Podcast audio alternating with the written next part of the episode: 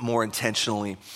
Uh, second quick uh, highlight for us this morning is yesterday, Eastside Church, which is the church that we'll be sending, God willing, in a few months, um, had their first kind of formal core gathering.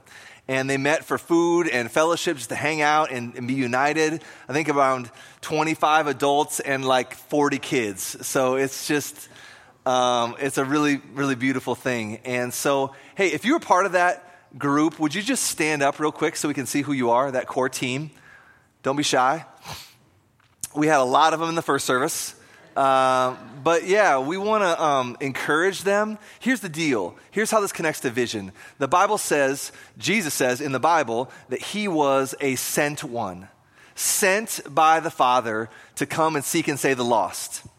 And so, as we are united to Christ and made into his image, he turns us into those that have a desire to be sent as well and to pour, our, pour ourselves out for new works of seeking and saving the lost all throughout neighbors and nations. And so on the, on the neighbor's side, when this is happening, it's happened once with the Redeemer City Church, now it's happening again. And to see this core team established and sent out and formally united for the first time yesterday, that's a beautiful thing. So as you see these folks, um, say thank you. How can I pray for you? How's it going? Let's just be an encouragement for this. It's hard to, to send people out and we kind of like lose touch of each other with, with the, with the lack of relational proximity. But man, our hearts are deeply united in what is going on in the city. And so it's something to celebrate. Something to celebrate. All right, so let's do that together. And um, man, let's have Hannah come now and read our text. We're going to be reading from uh, the book of Jude. So if you have a Bible, open it up to Jude, starting in verse 17. Jude is at the very end, right before the book of Revelation. Real short, one page probably in your Bible. And if you don't have a Bible, you can um, just Google search it on your smartphone. Uh, Jude, verse 17. This is what the Holy Scripture says. But you must remember, beloved, the predictions of the apostles of our Lord Jesus Christ. They said to you, In the last time there will be scoffers, following their own ungodly passions. It is these who cause divisions, worldly people, devoid of the Spirit. But you, beloved, building yourselves up in your most holy faith and praying in the Holy Spirit, keep yourselves in the love of God, waiting for the mercy of our Lord Jesus Christ that leads to eternal life. This is God's word given for you. Amen. Thank you, Hannah. Let's pray. Father, thanks so much for this word. Thanks for the fact that you give it as a gift. Lord, I pray that you align our hearts to what you have here for us today and that we would be more and more recreated into the image of your Son, Jesus Christ. We know that's your will for us to embody the fruit of the Spirit um, in that way. In Jesus' name, amen. Amen. All right, so if you were gone last week, let's just do a real quick review of what has led Jude to this point. Now, Jude, just for background, he was a brother of Jesus, um, and he's writing to. He, he didn't believe during the time of Jesus' life, but he became converted after Jesus was risen from the dead, along with James, uh, another brother of Jesus. And he's writing to an ancient church that is experiencing some problems. And the problem is there's false teachers that have infiltrated the church and is teaching false doctrine, things that are just not true about Christianity, things that are not true about Jesus.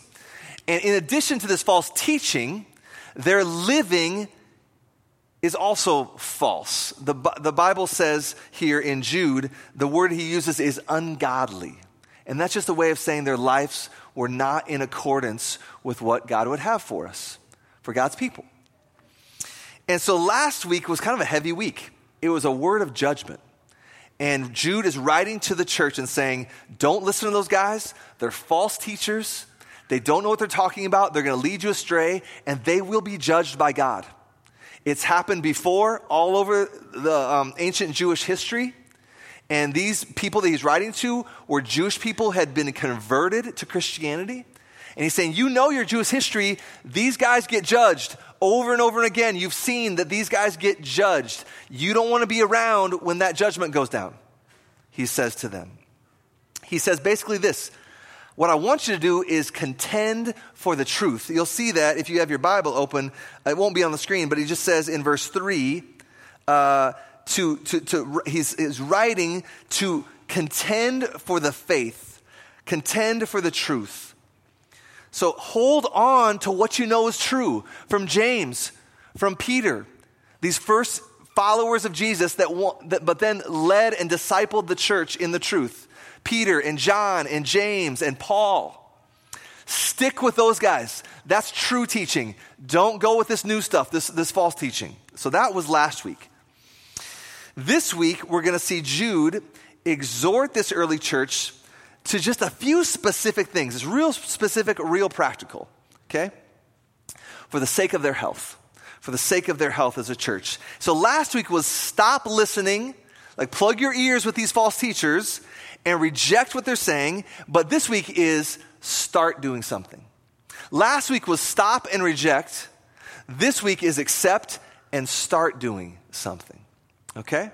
Now, before we jump into the start doing part that, that Jude articulates here, he's got one more comment about these false teachers. Let's take a look. Verse 17. Verse 17 said this, but you must remember. Feel the emphasis there? He says, you, there's, there's an emphasis. You must remember. There's strength there, right? He's not just kind of wavering here, he's got a word of emphasis. You must remember, beloved, I'm a good father. I love you, is what he's saying. I love you. So you got to remember this, and I love you.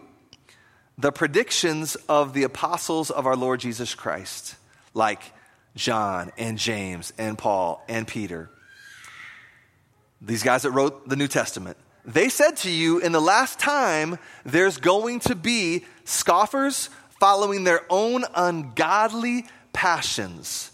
So, people that teach things that are false and live in a way that's false. And guess what happens? Verse 19 happens. It is these who cause divisions, worldly people devoid of the Spirit. So, what is he saying? He's saying, don't be surprised as if something strange were happening to you when these guys that teach false things come into the church. It was predicted, it was promised. Don't be surprised, don't be shocked, okay? These people, they teach things that are false and they live in a way that is false, ungodly, in verse 18. And all of this leads up to something, and it's in verse 19. Look at what it says in verse 19. It is these who cause divisions. Divisions. All this leads to the church being divided. And Jude is saying we can't be divided. All throughout the New Testament, you see the apostles of Jesus calling for unity, calling for unity. Don't be divided. Unite around Jesus. Unite around the truth. Unite around your love for, for God and for one another. And false teaching always does the opposite. False teaching always stirs up disunity and division. And the first founders of the church, they hated this. Well, why do they hate this? Why do they hate this so much? It's important for us to think about that. It's a strong emphasis in the New Testament, but it's important for us to reflect why is that such a big deal? Why is Jude kind of hyper about this? Why does he want to coach them up to make them healthy? What's at stake? Well, it's not hard to figure out. If you want to destroy an organization, what's the fastest way to do it? You divide it. We have a catchphrase divide and conquer. If you want to conquer something, you divide them. If you want to power over an organization, you divide them. You want to tear an organization down, you divide them. And what do wolves do in the wild? If they're hunting and they want to consume, they divide the herd, pick off the weak ones, right? If you want to destroy an organization, you divide it. See, there's strength in unity, weakness in division. Imagine this kind of, let's just do a, a, thought scenario, practice reflecting on how this works in another realm that many of us can maybe relate to. We've all seen the movies, or if you've been in, in, in military service, maybe you've actually been there. But imagine being in a war, being in a foxhole with a group of people. You got soldiers on your right and your left, and you got bullets whizzing over your head, bombs going off everywhere. It's the chaos of war surrounding you as you're in this foxhole with other soldiers with you. Now, how harrowing and unnerving would it be is if those soldiers that are with you in that foxhole, really what you guys are all about is selfishness arrogance, not really caring about each other, and everyone's just independently doing their own thing. Like, that would be a horrible feeling, right? I got the chaos of war around me, and I got the chaos relationally here in this foxhole with me. Right? That's a horrible thing. This group of soldiers is basically dead before they ever get hit by a bullet. Right? See, division kills. Division kills, right? But, but if you've lived a life, let's say this, let's, let's turn that on its head. Let's say you've lived life with, with your fellow soldiers in that foxhole for maybe two years, and you've learned to sacrifice for each other. You've learned to listen to each other. You've learned to really care about each other. And then when you're in that foxhole, you know it's still going to be scary, but how much better when there's unity, right? There's strength in numbers, love, respect, care for each other. Well, Jude knows this. The Bible says that we're in a war. The church is in a war. And there's spiritual warfare happening all around us. There's bullets whizzing over our head. And the Bible says it's called our flesh, the influence of the world, and the devil. All these things are out to get us in this war. And so that's why verse 19 is here. Don't be divided. Don't listen to these false teachers that cause division. Don't do it. Don't do it. False teaching, it brings division. And we're in this foxhole together and we need each other. On our own, we're going to get killed. If you deviate from the herd, you're going to get picked off by the wolves. But if you stay together, there's strength in numbers. If we stay united with Jesus at the center of our unity, we will win this war through his spirit alive in us. So, this is what Jude is saying. Don't be surprised, don't freak out. This was predicted all along, but don't allow division. Verse 19, they, they always cause division. We can't have division. Division kills. We have to stay united. So that's a, that's a final warning about these false teachers, okay? And Jude has unity on the mind. But let's look at what he says next in verse 20. Verse 20, but you, beloved, building yourselves up in your most holy faith and praying in the Holy Spirit Keep yourselves in the love of God, waiting for the mercy of our Lord Jesus Christ that leads to eternal life. Okay, so verse 20, kind of a, a corner turning event in this letter. Before it's all about false teachers, talking about them, but now what does he say? He says, But you now, okay, the focus now turns to the church, those who are holding or wanting to hold to the faith. But you, and then he says it again, beloved, I love you I love you as, as a good father in the faith. Jude, I'm, I'm your father, and I'm, I'm trying to shepherd you here as an apostle. Building yourselves up in your most holy faith and praying in the Holy Spirit. All right, so he says two things there that he wants them to focus on, right? Two things building and praying. Building and praying. Building and praying is going to accomplish something in the church. Let's take a look. Verse 20. But you, beloved, building yourselves up in your most holy faith. What does that mean to build ourselves up in the most holy faith? What does that mean? I think it means, real practically, just having a practice to speaking to each other, but not that our speaking is just random. Our speaking has the most holy faith in mind. Our speaking has our Christian convictions in mind. Our speaking has, man, I want to I want to have the words come out of my mouth that correspond to this book so that I can build you up. It's just another way of saying Ephesians 4:19. Do not, don't, don't let unwholesome talk come out of your mouth, but only what is helpful for what? Building each other up so that you can do what? Benefit those who listen. That's Ephesians 4:29.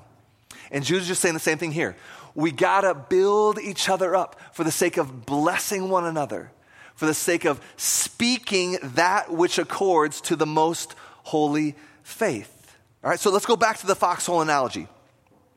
If you're in a literal war and your fellow, fellow soldiers never speak to each other words of truth to encourage, to uh, help, to build each other up, man, we're sunk, right? So if you're in a foxhole and, and, and, and what and, and you know you have to say things like, watch out for that landmine. Or, man, keep your head down, they're shooting. Or, man, you gotta, you gotta put pressure on that wound, right? See, if those words don't come out of my mouth, if I'm unwilling to speak those words to build up my, my brothers and sisters in the foxhole with me, how can we have endu- unity? How can we have endurance for the sake of the war? And the same is true of our life in the church. See, our words of building each other up are so important. That's why Jude wrote verse 20. He knows it's important. He knows there's a lot at stake. He knows that this early church is fragile and that they need each other and they could easily be shot down. So, listen, you, you don't have to be like the ultimate conversation starter. I know that's hard for some of you in the room. Some of you are great at that, some of you aren't. There's diversity in the body. That's normal, right? But true faithful Christianity does imply talking, it doesn't imply isolation. It implies having an other centeredness where when I run into you, I'm thinking more about you and less about myself. What does this person need before what do I need? Right? it probably does imply talking to others in a way that is beyond the surface. All right, so let's talk about this. Let's talk about how this really happens practically, okay? I know a lot of you in this room quite well, and I know that for some of us, that's just engaging in conversations like that is challenging.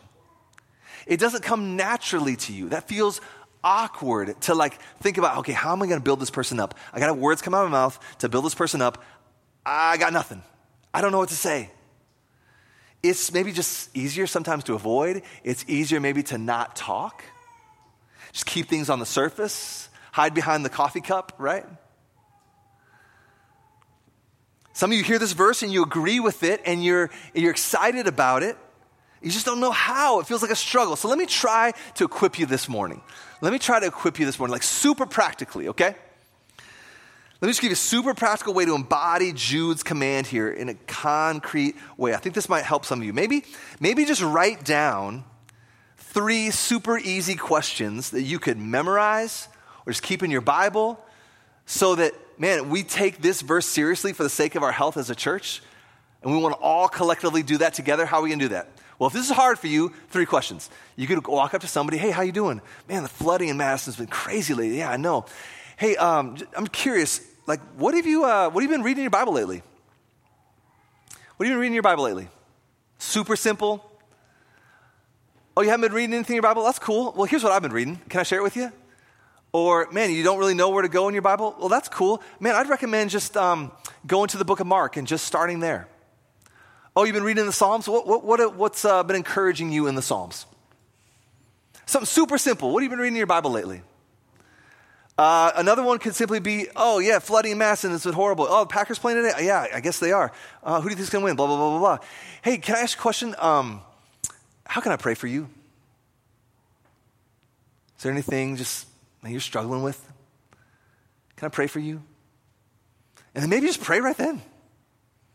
Like instead of like do, always doing the deal, we're like, oh man, I'll, I'll pray for you. And then we always all forget, right? But let's just pray right then. No one's going to think that's weird. Everyone's going to think that's awesome. That's what the Bible commends to us, right? Or maybe like you could just say, um, is there one thing that you feel like the Lord has been teaching you lately? Maybe it's connected to what you've been reading in your Bible. Maybe it's connected to something you've been praying about. What's God been teaching you lately? I mean, you can think of a hundred different questions. I mean, if it's helpful, just take my little script here. But you know, if it's hard for us to really figure out how to be a community that builds each other up through what we say for the sake of being built up in, in, in the Bible, the most holy faith as it's, as it's revealed to us in our Bible, just having a practical place to start, I find that helpful, right? Right? So we're just not like staring at our toes in the lobby, you know, or after church, right? See, if our whole church was simply committed to asking questions as simple as this, on a regular basis in our informal relational places where we overlap in the lobby or after church or when we run into each other at Walmart or whatever, man, this verse would come alive in our community. We would build each other up to stay the course in our faith. That's what Jude is thinking about. He wants this early church that's got threats coming in. Threats coming in. He's got, you guys got to stay the course. Here's how you're going to stay the course. Here's how you're going to be strong. Here's how you're going to be united. This is going to be on your mind. Man, I got to build, we got to build one another up. We got to build one another up in, in the faith. It's not just going to be random, it's going to be in the faith. So, what are you reading in your Bible? What can I pray for you about? What's God teaching you? All right? Some of you are going to run into this opportunity right after church. And maybe you can just think, okay, I know uh, this is always hard for me, but Zach gave me a, a tactic, and I'm going to remember it. I'm just going to go for it. I'm just going to give it a try. I dare you to try it. I dare you to try it. See what happens. All right? All right, so Jude has division through false teaching on his mind. Having a commitment to building each other up is the opposite of division. You see that? Verse 20 is the opposite of division. That's what Jude is commending. All right, what else is he commending? He says, verse 20, we got to build each other up in the most holy faith and secondly, praying in the Holy Spirit. Praying in the Holy Spirit. So God's people are a praying people. From beginning to end, God's people are a praying people. We neglect prayer to our detriment and we embrace prayer for the sake of our blessing. It's just a promise. There's no church health without church prayer. And this language, again, is intentional by Jude, where he says praying in the Spirit. Because if you look back at verse 19, you'll, say that these, you'll see that these false teachers, he says, are, quote, devoid of the Spirit. See that in verse 19? They are devoid of the Spirit. That just means they're, they're not believers. They, they want you to think that they are, but they're not. Just look at the way they live. You'll know a tree by its fruit. There's, there's rampant ungodliness. But you guys are praying, and you're praying in the Holy Spirit. You guys are true believers. You're filled with the Spirit. And those who are filled with the Spirit, in contrast to these false teachers that are threatening you, you're going to be guided by the Spirit into prayer. And what's that going to do? That's going to build up unity. Have you ever spent a lot of time praying with others? I can't think of a quicker way to build unity than when the collective focus is crying out in, in, in the midst of your neediness to your Heavenly Father. When there's that collective union around, man, we're needy and we're insufficient, we got to go to our Heavenly Father, and we do that together, man, that brings unity. There's a lot of other things that prayer does, but that's one of them that's so good for the church. So good for the church. And Jude knows that. And he wants that for the church in his day and for the church in our day. So, as an application, for us as a church, we try to structure prayer informally and informally. So, formally, what do we do? In our city groups, we have a once a month prayer meeting where we break up in guys and girls and we get after it in prayer. And so that's why we want everybody that's a part of this church to be in a city group because we want to see verse 20 come alive. It's a context by which verse 20 comes alive in our community. For the sake of unity and strength, we're going to build each other up in our city groups. We're going to pray together in our city groups. That's one of the formal ways we do it. We do it on Sunday morning. Michael led us in prayer this morning. We're going to be praying some more this morning. We do it on Sunday morning. But man, we should, we should see this elevated, I think, in informal ways. And what I mean by that is this when we get together and we're talking, a lot of times I think the normal outworking of our being together should just be spontaneous, informal prayer. Like you're coming to me, you're sharing a need, and I'm just saying, hey man, can I pray for you? Like, how about right now? And we don't put it off, we just do it in the moment. Like that's our knee jerk. We're, we're just attuned to the fact that we need God as our Heavenly Fathers to help us because we're not sufficient in and of ourselves. We're forsaking self sufficiency and we're clinging to God's sufficiency. And the way that we demonstrate that in our lives is through prayer. And so that's just our knee jerk in our relationships. I think that would be beautiful if you just saw little pockets of prayer all over the lobby, all over this room on a Sunday morning as we talk to each other. Oh, you got this problem? Well, let me pray for you right now. Oh, you're rejoicing for this? Well, let's pray a prayer of thanks to God right now. Oh, you need healing? Oh, let's pray, let's pray right now. That's gonna, that's gonna be beautiful. The Holy Spirit, I think, wants us to lean and head in that direction. Because it brings unity, it brings health, it brings blessing to the church. And so let's keep rolling. What is the result of this building up and praying together? What's the result? What's the result? Well, Jude tells us the result. He says in verse 21, here's what's going to happen. Beloved, build yourselves up in your most holy faith, praying in the Spirit, and then what's going to happen? Verse 21 is going to happen. You're going to keep yourselves in the love of God. It's another way of saying you're going to have endurance. You're going to have perseverance. You're going to remain faithful to your first love. You're going to keep yourselves in the love of God. You're going to have permanence in your faith. When we do these things, building up, praying together, habitually, regularly, with strong commitment, what happens? 21 happens. So here's the deal we do have a role to play in maintaining our faith, okay? There are things that we should be focused on that we need to take responsibility for to solidify our faith, okay? Now, does that mean that you staying a Christian is all up to you?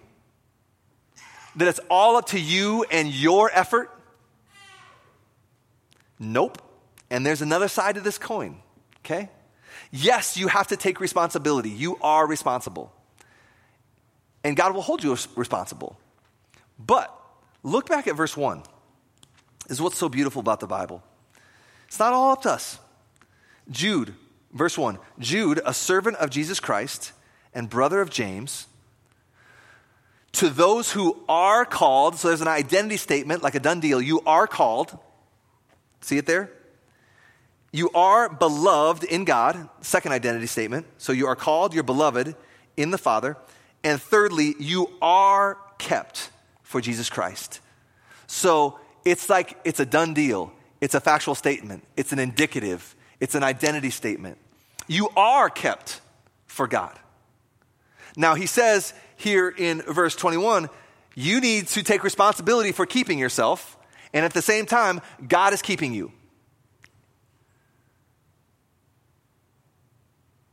God is keeping you. God is holding the church together. Jesus said that my sheep hear my voice and they know me, they respond to me, and no one can snatch them out of my hand. John chapter 10.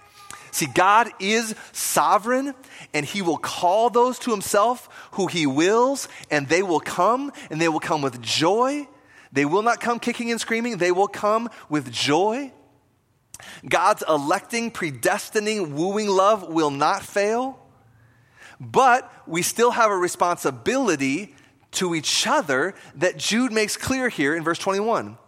Building up and praying together is usually the means that God has ordained to, that will happen by which God's sovereign work is done in the lives of his people. So, we got things we got to take responsibility for, but be encouraged. As you're taking responsibility, God has sovereignly ordained that you would take responsibility. So you can go home and figure that out, all right? Um, but that's just what the Bible teaches. So you're responsible, and God is sovereign, okay? And so if you have a desire to take responsibility, what that means is God is working in your heart sovereignly. And He ordained from the before time ever came about that you would desire to take responsibility because He's doing that work in you. He is keeping you, okay? So, the result of rejecting false teaching and building each other up intentionally and praying together intentionally is being kept strong as a faithful church. You see that? Let me say that again. This is just summary of where we've been. The result of rejecting false teaching and building each other up intentionally and praying together intentionally has a result. What's the result? Being kept strong as a faithful church. But Jude calls them to one more thing. He calls them to one more thing. In closing, let's look at this. He calls them to waiting.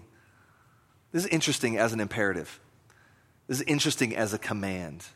I'm calling you to be people who wait. But you, beloved, verse 20, building yourselves up in the most holy faith and praying the Holy Spirit, keep yourselves in the love of God. And another way you could say it is as you are waiting, you are waiting for the mercy of our Lord Jesus Christ that leads to eternal life. So here's the question What is it about waiting that's so good for the church that Jude is writing to? What is it about waiting? That seems kind of like a peculiar thing you don't really think about very often. that's, that's a real biblical part of our discipleship is being someone who waits on the Lord. And what Jude has in mind here is, is the return of Jesus. The language of waiting often is in reference to the, the, theological term is the eschaton, and that just means the end times. When Jesus will return, he promised he would return, and when he returns, he's going to make all things right. And so Jude already has judgment on the mind. We've seen that last week. These false teachers might not get judged immediately, but they will get judged. And for some of them, it might not be until Jesus returns. When Jesus returns, there will be a day uh, uh, uh, of deep grief and a day of, grief, of great joy, depending on where you land with Jesus. And Jude has in mind that for false teachers, it will be a day of de- great grief where they will be judged and they will be apart from God forever in judgment. But there's coming a day for a different group of people, those that are waiting for mercy those that are waiting, that have trusted and treasured Jesus, not because of any good thing that they've done in of themselves, but just as a gift of sheer mercy, as they cast themselves on the mercy of God and say, God, have mercy on me, a sinner. I trust in Jesus to take my sin because he died for it and he rose from the dead. Those people receive mercy on that day. And those people receive eternal life on that day. And, and, and Jude is wanting the church to focus on Jesus and wait for him and not focus on these teachers. See, what he's saying is these teachers will get theirs, but when our hearts are locked into a, a patient submission to waiting on the Lord. That, that's what waiting implies is, is submitting, not flailing around and, and being all crazy and anxious and trying to manage everything. Waiting that, honors God is, is a patient submission. Even though it's hard, man, that's so hard to wait sometimes. Like sitting in the waiting room in the hospital, that's the worst. I've been there. You, you've been there. But you can't do anything. It doesn't help to flail around, right? It's hard though. But see, when we do that metaphorically with the Lord and we wait patiently, with faith erupting out of our hearts, there's a kind of surrendered, submissive calm that is beautiful in the sight of God because it shows that we trust Him and not ourselves. And that's what Jude wants for this church. This church that he's writing to first, and this church that where we're looking at each other right now. So, so Vine family, we got to be building each other up intentionally. We got to be praying it up intentionally. And, and we got to be a people that have our minds fixed on things above and not on earthly things. And what that means is we're waiting for that day, patiently waiting, basically surrendered. We can't manage it all right now. One day, Jesus will manage everything for us. But that day's not yet, and so we wait for it with faith, with hope, with expectancy and that does something to our hearts in the right now that is so beautiful for the church to be surrendered. To be surrendered and submissive is such a beautiful thing.